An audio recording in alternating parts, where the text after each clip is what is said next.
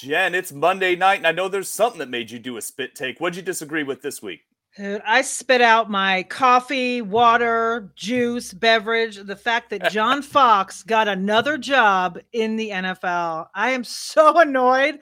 The guy, first of all, I mean, the game has passed him by. Let's be real. He's been out of the NFL for five seasons. You tell me the Colts couldn't find somebody else? I mean, granted, look, he's he's an like what assistant defensive something or other, fine.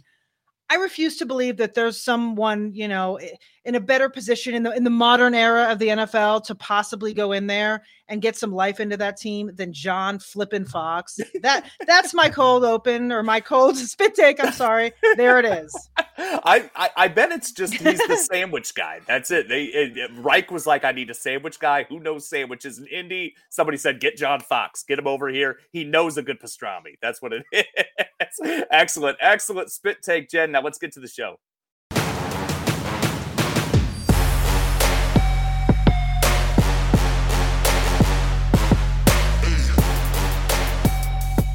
Welcome, everyone, to the most accurate podcast. I'm one of your hosts, Brandon Niles. With me are my excellent co-hosts, Jen Eakins and Chris Allen. Chris, how you doing today, buddy? Yeah, I'm doing great. Uh, I'm a little bit better than Jen after her spit take against, uh, you know, hating on John Fox, which I completely understand. Once I saw the news, I rolled my eyes myself.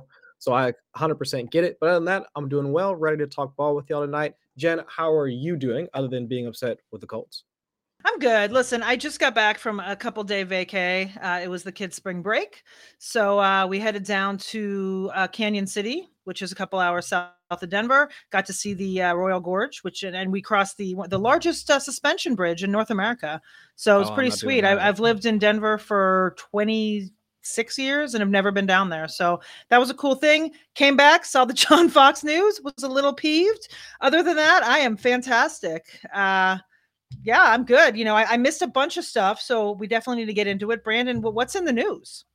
Uh, not a lot of news this week, honestly. Uh, since the Tyreek Hill news on Thursday, which the Johns covered in depth Thursday night, go check out that episode if you haven't uh, gotten their take on it. Obviously, there's a, a lot to unpack there that they go in depth in, and we're going to continue to watch that over the offseason to see what Kansas City does. Uh, but there is, speaking of Kansas City, uh, one thing that I saw happen that I wanted to get your takes on Ronald Jones goes to Kansas City. Uh, Ronald Jones, uh, one of the most disparate uh, situations on Twitter in fantasy football, I believe. Uh, people love Ronald Jones, hardcore Rojo believers, or think he's utter garbage. So, uh, doesn't seem like there's a middle point. Chris, where are you on Ronald Jones here in Kansas City? How does this affect the Chiefs? How does this affect Rojo? And how does it affect Clyde Edwards Helaire?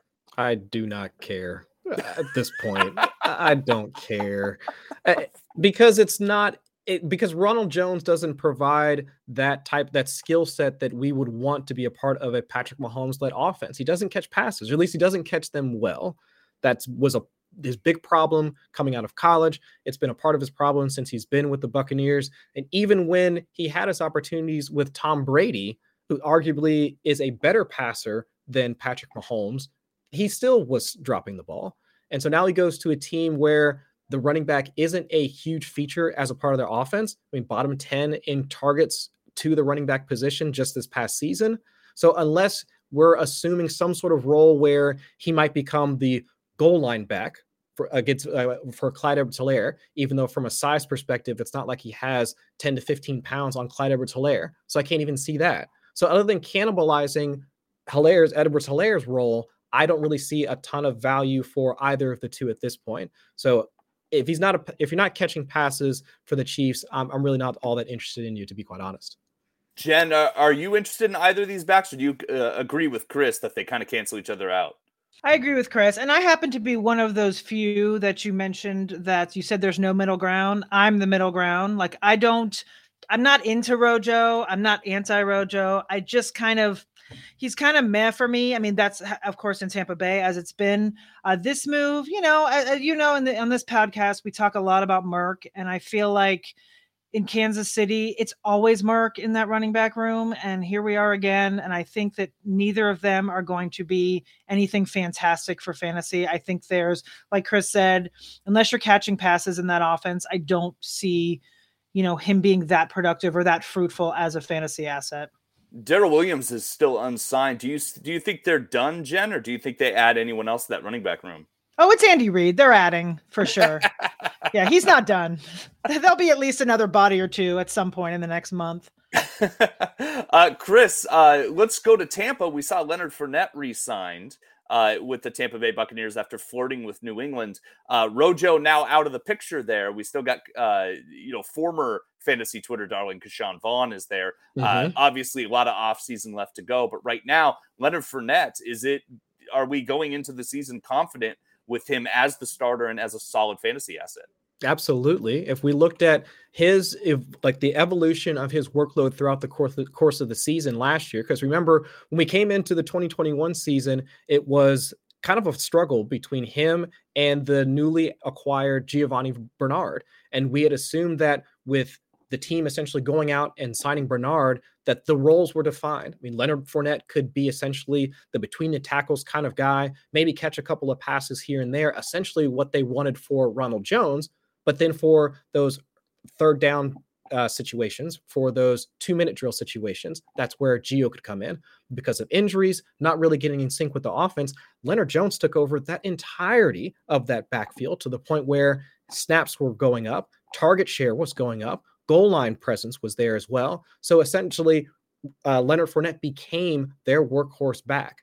And so with the, I mean, Gio, while if he's going to stay with the team or not, it doesn't matter at this point. With Rojo also being gone, Leonard Fournette has already shown he's capable of handling the workload, capable of being efficient while doing so. And with the other pass catchers, I mean, with us having some concerns about Godwin's injury at this point, I, can just see Leonard Fournette continuing expense essentially where he left off at the end of 2021. So he's an RB one for me.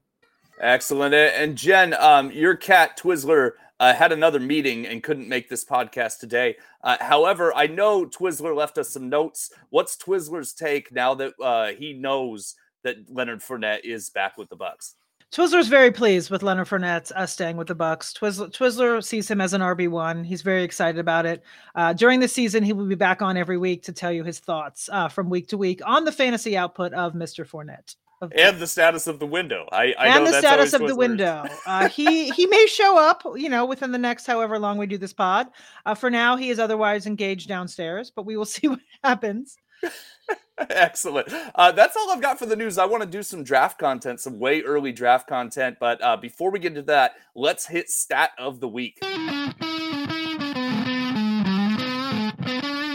All right. So for this week, my stat of the week, it comes with uh, on the heels of all the moves that we've been seeing throughout free agency, the trades, I mean, the blockbuster deals that we've seen happening. And I kind of want to try to figure out like, well, what is the reason for some of this?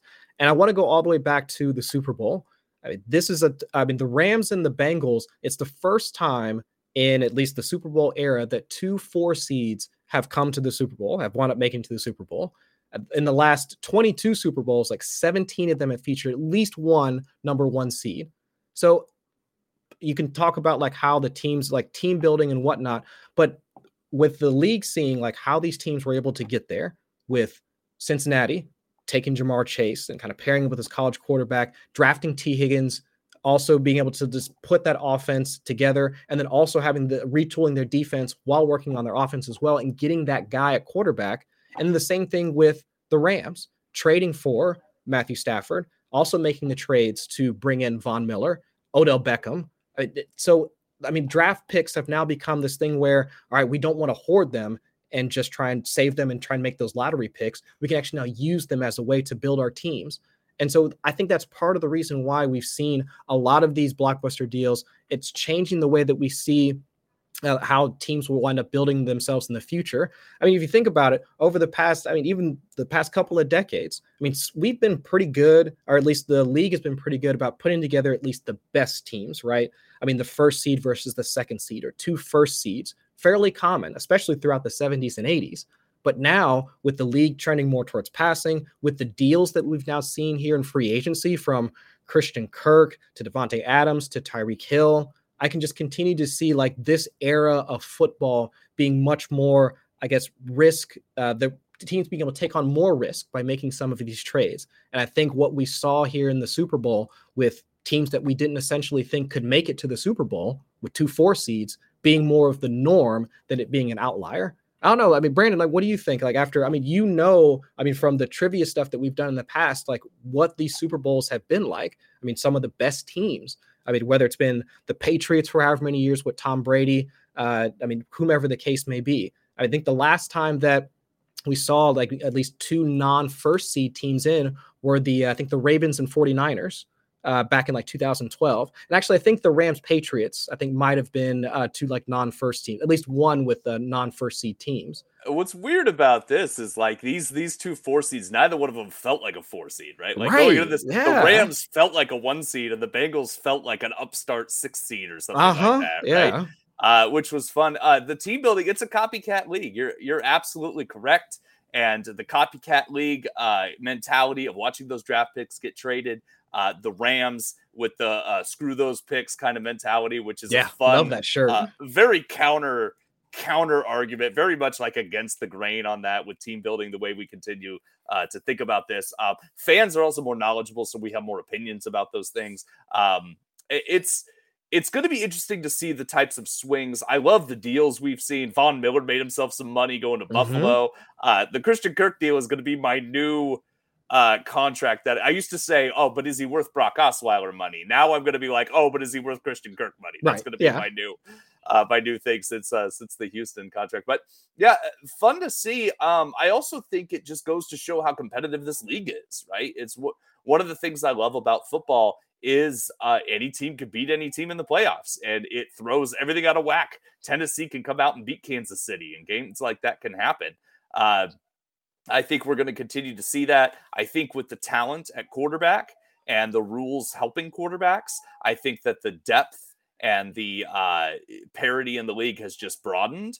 And once Tom Brady retires, we'll get an even more eclectic collection of of, of players in the Super Bowl. So I'm I'm I'm psyched. I didn't know that that was the um, I didn't know that we ha- we haven't had a one seed uh, or we didn't have a one seed and that and that it's been so long since uh, since that's been the case. That's an interesting stat. I like that. Yeah, and like Jen, kicking it over to you. I mean, we've seen just this past year with just how wild the playoffs can be, and so with teams kind of moving their quarterbacks around. I mean, who's to say that Matt Ryan now with the Colts in the AFC South, they could wind up like getting into the playoffs at a wild card position. Then who knows? Like once you get into the dance. So I just, for me, it feels like this is in a more exciting time in the league where it almost kind of feels like these GMs are playing dynasty football, like where they are mortgaging their future and they are trying to make these trades and they are trying to make their teams faster, or like better, faster. So I mean, I mean, are you liking like how this like it feels like we're have like a new big type of uh like breaking news happening every day, but I feel like this is more exciting now with teams kind of valuing or at least changing how they view building their teams this way. Yeah, and I think just what Brandon said, like it's a it's a copycat league, right? So people are seeing the Rams, they're seeing what McVay does, they're seeing what the front office does. And you like look at Miami. You've got, you know, McDaniel there now. He's young. He's brought in a different type of energy. They made a, a bunch of moves and they're looking, you know, towards that same goal of like, look, let's shake it up and see what happens. Uh, you know, I, I don't know you know, you you of course you mentioned Matt Ryan and the Colts, and I just laughed because you know after we went off the whole John Fox thing, I'm like, not with John Fox there, they're not going to make it. But I'm just kidding. Listen, either way, I think I think it's interesting. I mean, there was a pretty big. I don't remember this much of a shakeup. I mean, I'm sure you know each season we say this, but I feel like this offseason there's been a lot of you know random movement that we usually don't see and it's been super fun i'm excited for this season you know and it's not even over yet i mean there's still a couple dominoes to fall and then we still have the draft to get through Mhm. to see you know where these guys fall and um it, i think it's going to be fun it's going to be a fun season hopefully for all of us Let's uh let's talk about that draft now that you're talking about it, Jen. Uh, this draft is very interesting to me uh, on a few levels. Um, i- i- it's it's really deep on the defensive line, on the offensive line. Uh, really good DBs in this draft, and those aren't really the fantasy positions. Like people don't get really excited about any of those positions in fantasy, except our our good friend Mike Woellert uh, doing mm-hmm. the IDP stuff. But for our purposes, in the vast majority of leagues, uh, we don't really know who we're targeting here. This is the first year I can remember in a while where we go into dynasty rookie drafts and we don't automatically know before the draft who the probable 1.01 is. Uh, we don't know where these guys are going to get drafted. We don't know if a quarterback's going to go top 10 or slide all the way to the bottom of the first round. So I- I'm really interested and I want to start with Malik Willis and quarterbacks in general. The quarterbacks in this class are not considered the way the were the the quarterbacks were in, in last year's class, where we had bona fide, top notch elite prospects. Uh, you know, three in the top 10, five in the first round. So, or uh, four, I'm sorry, four in the top 10, five in the first round. And uh, this year, Malik Willis seems to have risen to the top. He had a heck of a combine throwing the ball. Uh, looks like he's got a cannon for an arm, super mobile out of uh, Liberty. Uh, followed it up with a great pro day where he threw the ball really, really well. But again, we're sitting, we're looking at a situation we don't know where he's going to land. We don't know if, if he's going to start right away. So I'm going to start Chris. Um, since I, I, I think you, I think quarterbacks. Um, is there a good landing spot for a rookie quarterback this year? Uh, a landing spot, given the fact that we don't have a Trevor Lawrence who's going to be drafted to be the franchise savior day one.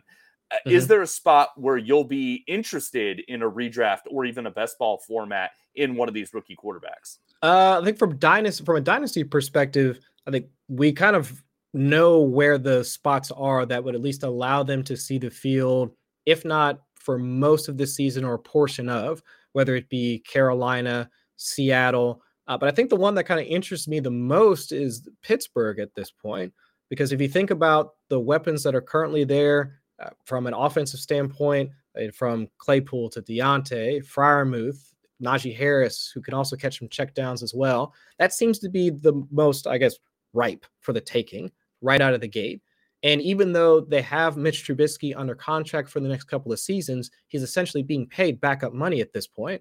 If I'm comparing contracts, even though Teddy Bridgewater has just a one year deal, Teddy Bridgewater counts more against the cap this year than Mitchell Trubisky does. So I think at this point, like that's one of the places that I would be most interested in. I guess that's just from a fantasy perspective because since I'm a Bengals fan, I still want the Steelers to stay down at the bottom of the AFC North right now. We've got enough problems with Cleveland and Deshaun Watson, but still, I think that's the one that provides the most fruit immediately. But of course, then afterwards, the Seahawks, assuming nothing happens with, I know that there have been some rumors about a Tyler Lockett or DK Metcalf getting moved rumors at best at this point. Yeah, it doesn't. I seem, doubt it. I doubt yeah. it happens. But mm-hmm. I think if anything, if that was going to actually happen, it would have gained a bit more steam at this point. But with them still needing some pieces along the offensive line, unless I mean, Malik Willis would work because if you wanted to try and replace somebody like Russell Wilson, Malik Willis could be that guy. Pretty good comp, yeah. Exactly. So I think that's where I would probably lean the best because Carolina absolute mess. Even if you are excited about DJ Moore and his contract extension, Robbie Anderson, Christian McCaffrey, so on and so forth, the offensive line, and just the way that the team is being run right now with their head coaching staff, I would stay away. So Pittsburgh, Seattle, that's where I'd put my money at as of right now. Nice, nice. Yeah. Uh, congrats, DJ Moore, on getting that bag. I, I always advocate for players getting money. Uh, he's getting that Christian Kirk money. So I, I love it. I love it. Uh, Jen, uh, looking at it from a redraft perspective, like very much redraft, I know you always have a very, I would say, a very sensible view on rookies uh, going into redraft formats. I don't. I love rookies and I draft them too early to my detriment, especially running backs. Uh, with this being kind of a eh, class at the quarterback position, Malik Willis, we know he's got the dual threat. Is there a landing spot that you see? And right now, uh, Anthony Staggs has him going to Atlanta in the top 10. Is there a landing spot you see where you would be interested because of the dual threat uh, in him in a redraft format, or is is is it too risky? I don't think that there's any reason to draft him in a single quarterback redraft league. There's just too many quarterbacks ahead of him. Even if he gets, you know, in the best possible spot for him, you know, which we just discussed, I still think that there are you know 12 quarterbacks for sure ahead of him and i just don't see it happening. I think in best ball like i say with every time we have these conversations yeah i mean throw a dart at him and you know round 16 17 whatever uh, i think that's perfectly fine. But i think for redraft i see no reason drafting him. And if for some reason he ends up in a spot where he does you know either start or come in after a few games if something happens to wherever he lands uh, you know he's on the he'd be on the waiver wire. I mean i don't think that anybody would actually draft him in redraft, but maybe they would. Who knows? And, and, same with the other guys that are that are there. I mean, besides Willis, I just don't I don't see any rookie quarterback really making a fantasy impact from a regular redraft, not dynasty perspective. Okay, uh, let's stick with you, Jen. Uh, let's shift to running backs now. So, uh, you know, Breece Hall is is is a is a good prospect. Probably going to be the first running back off the board. Um, Kenneth Walker. You know, there's some good running backs, but there's no Adrian Peterson in this draft. Like, there's there's not even really a Najee Harris, like a, a player that is consensus. This is the best guy. This is the one that I know is going to be a day one impact player. I was trying to think about the fact that it's a situational class how much the draft is going to impact and where the landing spots actually do make sense, where it's not just Merc, where it's actually nice. Um, because there's not a lot of blue chippers, where's a spot? Where's a spot for running backs that sounds good outside of Houston? Because to me, if Breece Hall gets signed anywhere outside of Houston, I, I'm scared. I, I don't know. I, I where's that spot this year? There's not a lot of spots. I mean, Houston is really the only actual job up for grabs. I mean, you can make an argument for Atlanta, right? You've got CPAT, and then you know you're looking at Mike Davis again, and you know I don't. I mean, can Cordarrelle Patterson be an RB one for the entire season for a team? Who knows? You know, we're not sure that that can happen. Uh, so I think that could be a spot, perhaps other than that, it's tough sledding out there. There's just a lot of running backs on a lot of teams that already are in a crowded situation. And then you bring in a rookie that, you know, at least at the start, right? If we're talking redraft in best ball, absolutely you can draft all these guys because you can end up in a situation like last season with Michael Carter and uh why am I drawing a blank? Uh, uh Elijah, God, what is his name in San Francisco? Anyway, those guys. Oh, Elijah Mitchell. Thank yeah. you. I was like McGuire, not the right name. Elijah Mitchell. Thank you. But like you know, those guys will come on later on the season and, and add some points to your best ball team. Uh, I, I, think that, but other than that, there's just not a lot of room in the in the um, in the running back rooms around the league for you know any of these guys to walk in and just get automatic you know carries and, and fantasy points. I feel like it's just going to be Merc. I feel like we're gonna. I'm going to walk out of that draft and be like, oh, now I don't like Devin Singletary as much, or oh, now I don't like Leonard Fournette as much, or whatever the case may but be. But you love I, a rookie running back, so don't even pretend like you're not going to draft them all in the first three rounds because yeah, you are. Third round going to be going to uh-huh. be yeah. Uh, Chris, I, I, know that you're uh, rocking the best ball. I know that's what you're doing. When you're doing best ball drafts right now before the draft, how do you approach rookies in general? Like in general, how do you approach rookies not knowing where they're going to be, but knowing that they're going to cost something because people like rookies and they get excited and they are on the board there when you're in those best ball rooms?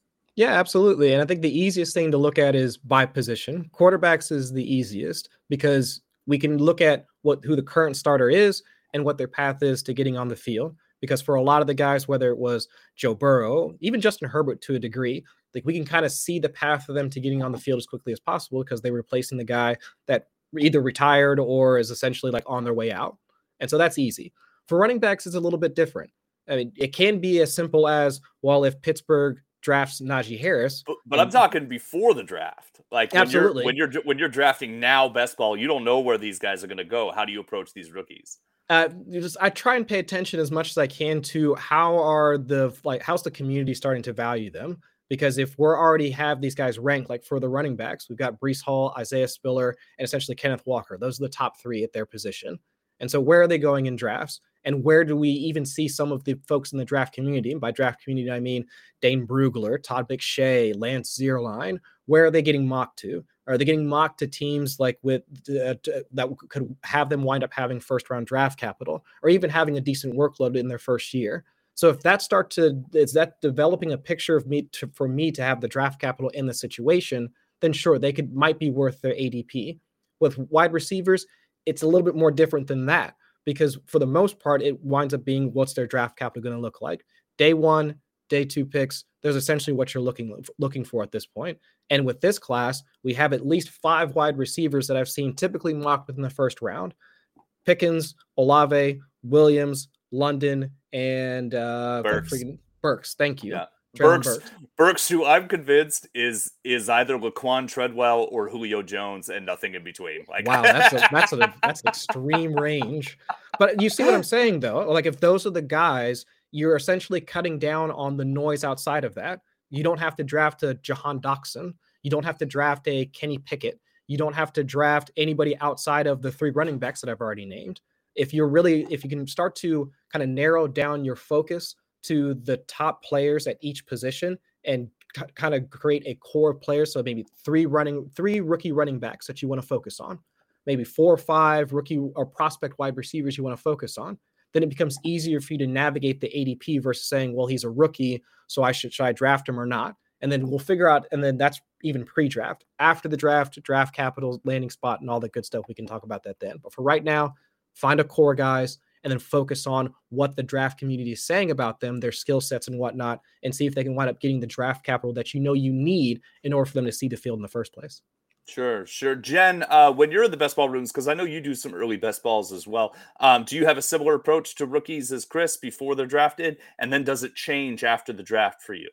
Obviously, I'm in the situation, but your approach. Yeah, I mean, I actually, you know, every year I'll do a few drafts uh, before the draft uh, to kind of feel it out. This year I have not. I'm kind of in that in a different mode this year. I think I'm gonna wait. I say that, but we still have you know another month or a little less. So I may I may saunter over to the lobby and and do a few drafts. But I kind of agree with Chris said. I think you know sprinkling a few of those guys on the earlier side um, is nice because if they do end up in a super great landing spot or god forbid someone gets hurt at training camp and someone due to attrition is right there and you snagged them in the you know the 10th round and then they skyrocket to the fourth round or somewhere in the dead zone or whatever. Um, so it always you know it's good to have a little bit of that in, in the early stages. Uh, but for the most part i kind of um, yeah i've been kind of staying away until we know more at least this season. Running backs in best ball are getting so crazy anyway because like like i remember uh, a couple of my teams last year that were doing the best like late when that were still in the tournament and still doing well in, mm-hmm. in, the late stage of the season. Like the top running backs on that roster scoring each week were like Rex Burkhead and D'Onta Foreman. And, sure. Uh, yeah. It's just crazy the, the way running backs go. It's almost like taking a stab on these guys, uh, you know, when they land in a situation that's not ideal, but where they might be the Michael Carter, as you mentioned, Jen, might even be a good approach. It's really interesting. Um, mm-hmm. Chris, you mentioned the receiver. The receivers are good at this class. They're not like last year, not like the year before, uh, but they, it is a solid receiver class this season. Um, with Tyreek Hill in Miami mm-hmm. and Kansas City looking down the gun barrel of Mecole Hardman and uh, Marquez Valdes-Scantling, who and is, Juju. That's right. They've got Juju. That's I forgot about Juju. So they've got these three players. Juju, uh, you know, for all intents and purposes, is a slot receiver. Uh, Valdes-Scantling is a Z. Uh, they mm-hmm. don't have an X receiver on that roster. Mecole Hardman is somewhere between a slot and a Z. Mm-hmm. Um, if they use one of those two late first round picks on a receiver, Chris, no matter who that receiver is, does that receiver become the top rookie um, drafted? Either him or whoever the Packers take. Because you have to think that everybody is now going to say, well, I mean, Davante Adams is gone. Who else is going to really soak up some of those targets? I mean, if you if you go by the law of conservation of targets, then you would assume that if the Packers are now going to invest first round draft capital into any of these any of these receivers, whom at least that top five we consider to be good, outside of was it Jameson Williams is the one that uh, tore his ACL yeah, season. That's correct. Yeah, we, we don't know what his status will be. Yeah, that's correct. So outside of him, the rest should be ready to go week one, or at least that's the expectation. So the landing spot now becomes key in that point. So those are the two those are the two teams where it's yes, if the first round draft capital is there, they wind up and they get the landing spot that we want, then they get propelled I don't know, anywhere into the third, fourth round. At least that would be my assumption. Uh, Do you think they become the dynasty 1.01 in that situation? I don't know about Dynasty 1.01. Okay. Uh, because running backs and quarterbacks, especially for super flex leagues, but like running backs and quarterbacks like typically wind up like in that spot. Uh, now, with this class being somewhat more nebulous, because I think even a few years ago there was discussion of N'Keal Harry uh, being the 101. I remember that. Yeah, I remember which was that. a tough yep. class for for me and uh, yeah, a few other people as well. So it's entirely possible that based off of that, yes, I mean, I mean, looking at the quality of play, like for the quarterbacks, and then also just having these like maybe three running backs that people are like really interested in, and really just two uh, for for a lot of folks. I can see that being the case, but I think really they, they would need to have that one first round draft capital and two, they have to get the one of those two teams. I love uh my I love old 1.01s. Like it's always that balance of opportunity versus talent and draft capital, right? Yeah. Because uh I uh, my favorite is Bishop Sankey's my favorite Dynasty 1.01. Just uh yeah. you know, went to that situation Tennessee. Everyone thought he'd be the guy. He stunk it up and Yeah. just it didn't end Mhm. up doing any good. Um Jen, uh would that be the exception for you with rookies if Green Bay and Kansas City go after one of these rookie receivers? Would you be hunting them uh, pretty aggressively at redraft and, and in best ball formats. Yeah, I, mean, I don't know about aggressively, but I will definitely try to get my share of them if I can. Um, I would kind of possibly throw Chicago in there too. I mean, I know the quarterback situation is not ideal, but that depth chart is brutal. I mean, after after Mooney, you're looking at like names that you've never even you know heard, considered. I mean, I like, are you looking at a like CFL or XFL, you know, roster? How dare So, you besmirch the name I of Byron know. Pringle? How dare you? uh yeah. So um anyway, like I was saying, no, I'm just kidding. Yeah. I mean, Pringle is, you know, Pringle. Um the, the Pringle stands, are they called the Pringlers?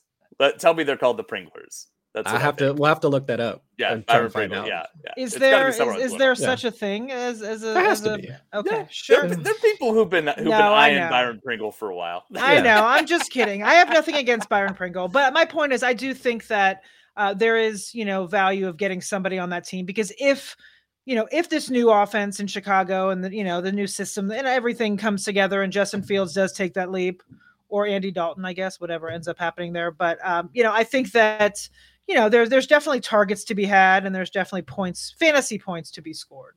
Mhm.